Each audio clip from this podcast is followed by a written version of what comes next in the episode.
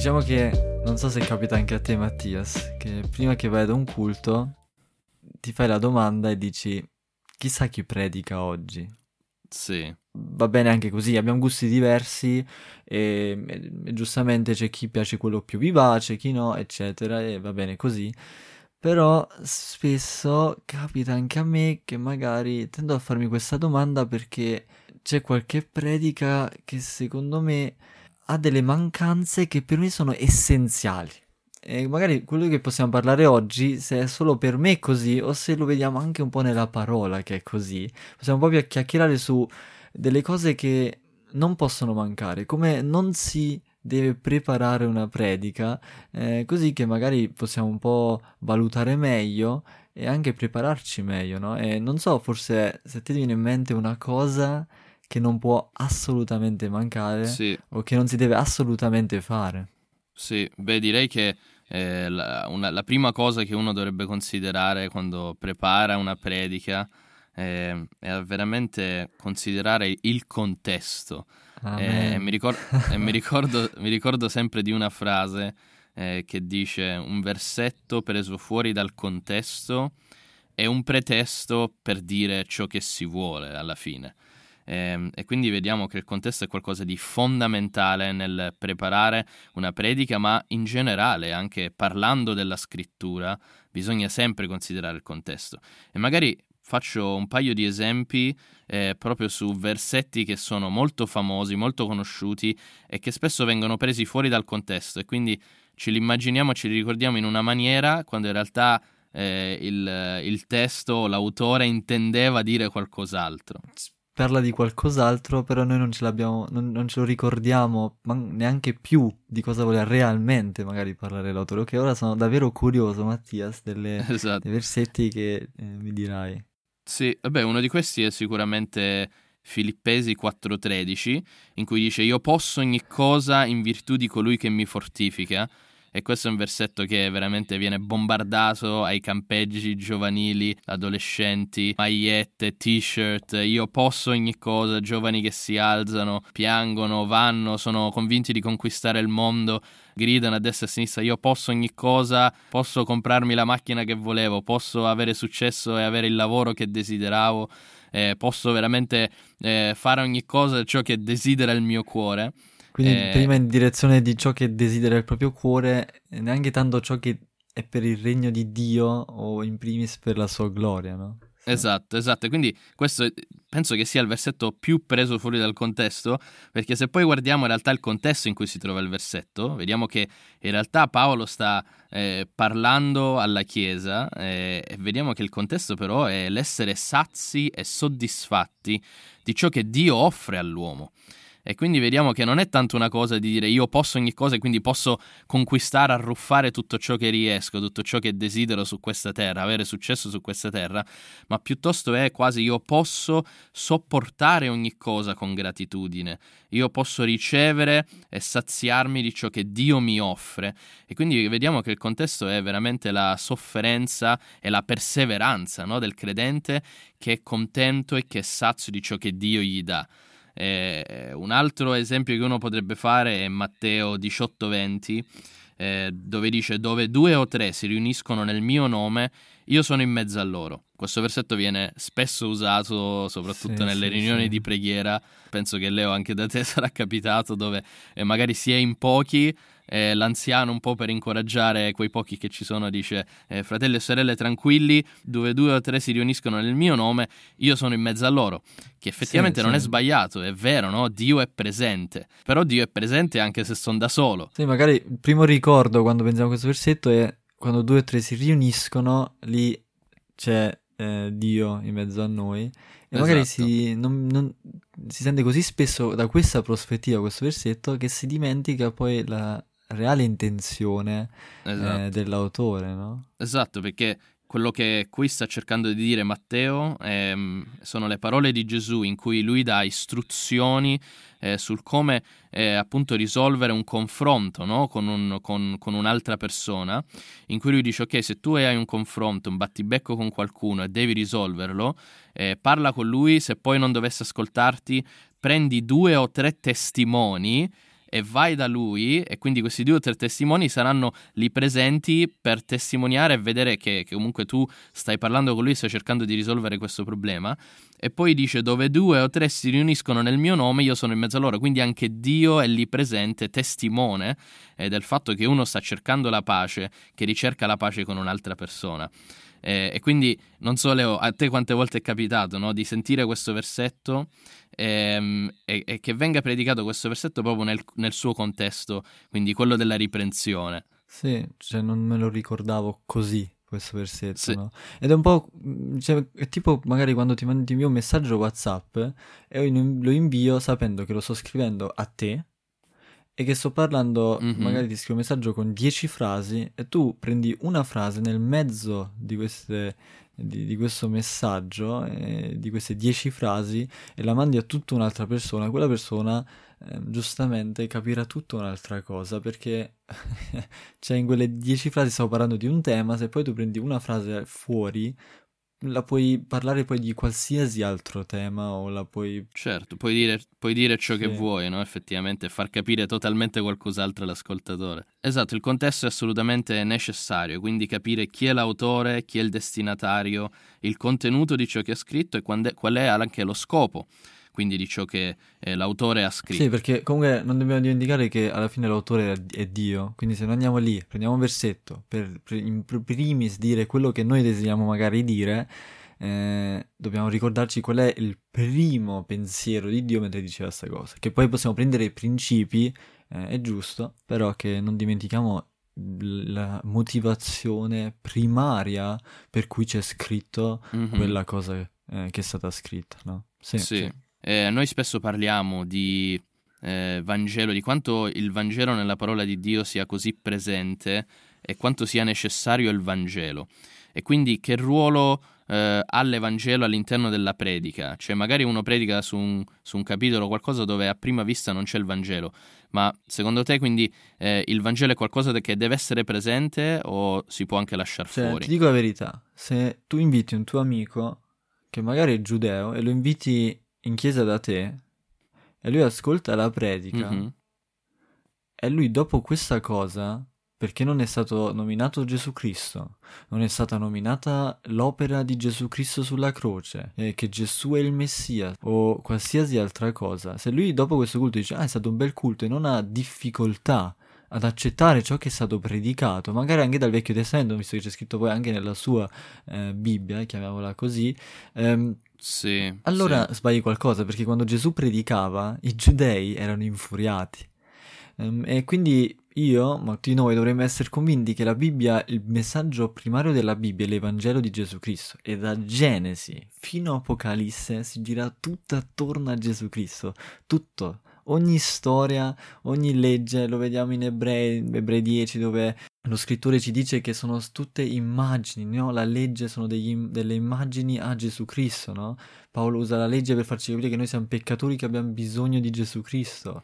Il passa, ad esempio, sì. no? Con l'agnello che viene eh, immolato, Gesù è l'agnello che è stato immolato per noi. Sì. continuamente sono le immagini su Gesù. Cioè, tutto indica, tutto indica verso Cristo, praticamente. Tutto l'Antico Testamento dice sta arrivando, sta totalmente, arrivando. Totalmente, no? totalmente. E lo fa in diversi modi certe sono profezie dirette e infatti Paolo in, prima, in 2 Corinzi 1.20 ci scrive infatti tutte le promesse di Dio hanno il loro sì in lui Gesù Cristo. Perciò pur per mezzo di lui noi pronunciamo l'amen alla gloria di Dio. In lui c'è il sì e l'amen ha tutto fatto. E quindi quando magari leggiamo una profezia dobbiamo chiederci la domanda ok eh, come Gesù ha um, come Gesù risponde a questa profezia o ha avverato questa profezia, no? Eh, oppure c'è un passaggio dove leggiamo, che ne so, mm, su Abele e Caino o su un peccato e vediamo come noi uomini abbiamo bisogno del Signore Gesù. Eh, oppure ehm, leggiamo qualcosa che ci ricorda di ciò che ha fatto il Signore Gesù, ma anche il Nuovo Testamento, Tutti, tutte le cose pratiche che dice Paolo, non rubare, ama, eh, aiuta, eh, si potrebbero tutto dire in una frase, fai quello che ha fatto il Signore Gesù sì. o segui il Signore sì. Gesù. Eh, quindi è una cosa che la Bibbia, purtroppo non posso prendermi altri dieci minuti per fare mille esempi, però una cosa dove, deve essere chiaro per tutti noi, la Bibbia per prima cosa parla del Signore Gesù. E quindi è il Signore Gesù che è l'attore, il regista e colui che aspetta tutta la predica.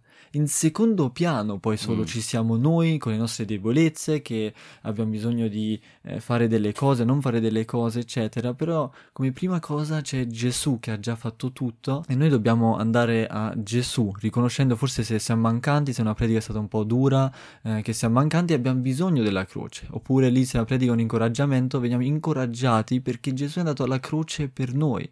E lì anche l'abbiamo già preparato nei primi tre episodi che abbiamo caricato. Se l'Evangelo serve anche a un credente, abbiamo parlato sul fatto che l'Evangelo è la forza di Dio. Quindi se manca l'Evangelo e l'Evangelo serve assolutamente in primis al credente addirittura, lì eh, manca un qualcosa chiaramente nella parola di Dio. Quindi anche se non c'è scritto in modo diretto, no?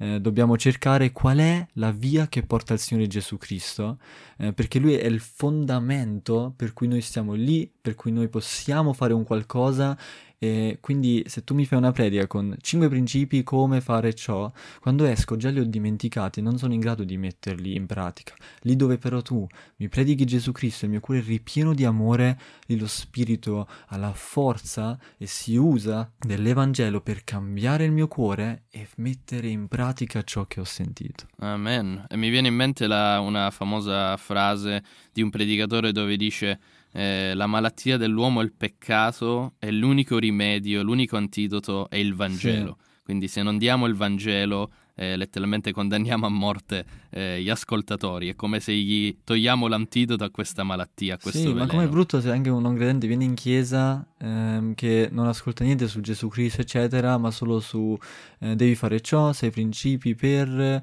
o Dio è con te, o cose del genere se ne va senza nemmeno aver ascoltato il reale messaggio, no? Ehm, quello che ha fatto Gesù Cristo. Mi chiedo se tutta la Bibbia parla di Gesù Cristo eh, come facciamo a predicare sì. senza parlare di Gesù Cristo, no?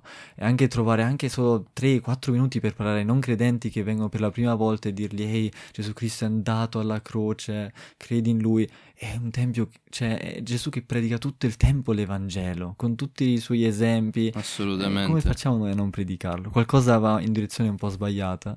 Eh, però per non prolungarci troppo, ti dico che un'altra cosa che spesso mi manca è che ci sono tante prediche, quindi che devi fare questo, devi fare questo, non devi fare questo, non devi fare questo, e poi mi manca quella voglia di adorare il Signore Gesù. Oppure non è il primo mm. aspetto quello di portare all'adorazione verso Dio e Gesù? Sì, beh, vediamo che l'adorazione è letteralmente il fulcro eh, di tutto, come hai detto, no? Cristo e adorare Cristo. E quindi vediamo che se manca l'adorazione è come se non abbiamo fatto nulla, perché lo scopo di Dio eh, attraverso di noi, attraverso la Chiesa, è quello che tutto il mondo riconosca chi è Dio e lo adori. E l'adorazione è ciò che faremo in eternità.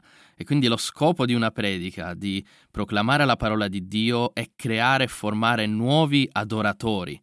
Ehm, e quindi quando prepariamo una predica, il nostro primario scopo è portare l'ascoltatore a riconoscere un po' di più di Dio e ciò lo condurrà all'adorazione. Lo scopo è l'adorazione.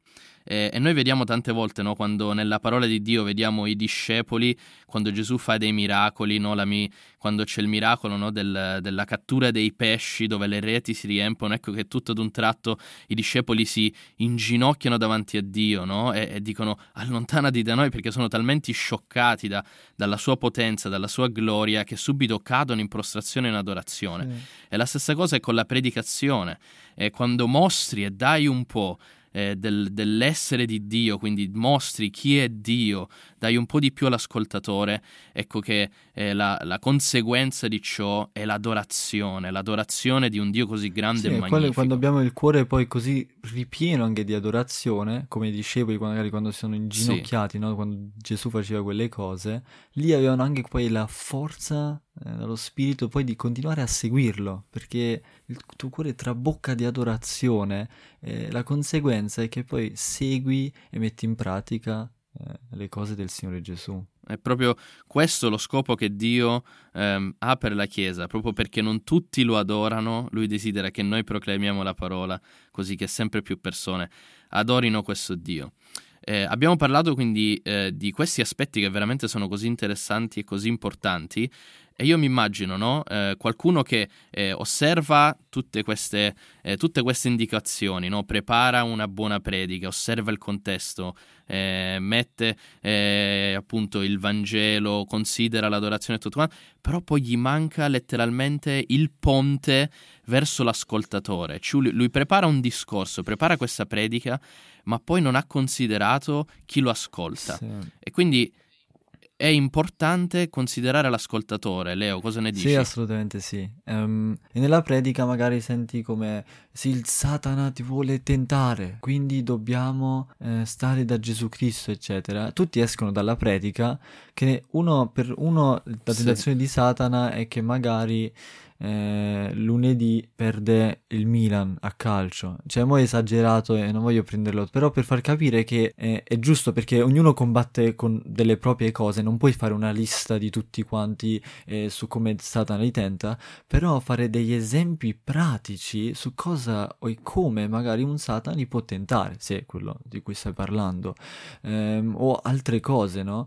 Ehm, fare davvero degli esempi pratici dove la gente dice, ah, sì, è vero, cioè quello posso fare, perché spesso tutti riempiamo le parole in modo diverso e tutti vanno in una via diversa, invece come Chiesa vogliamo andare in una direzione, crescere in una direzione, no?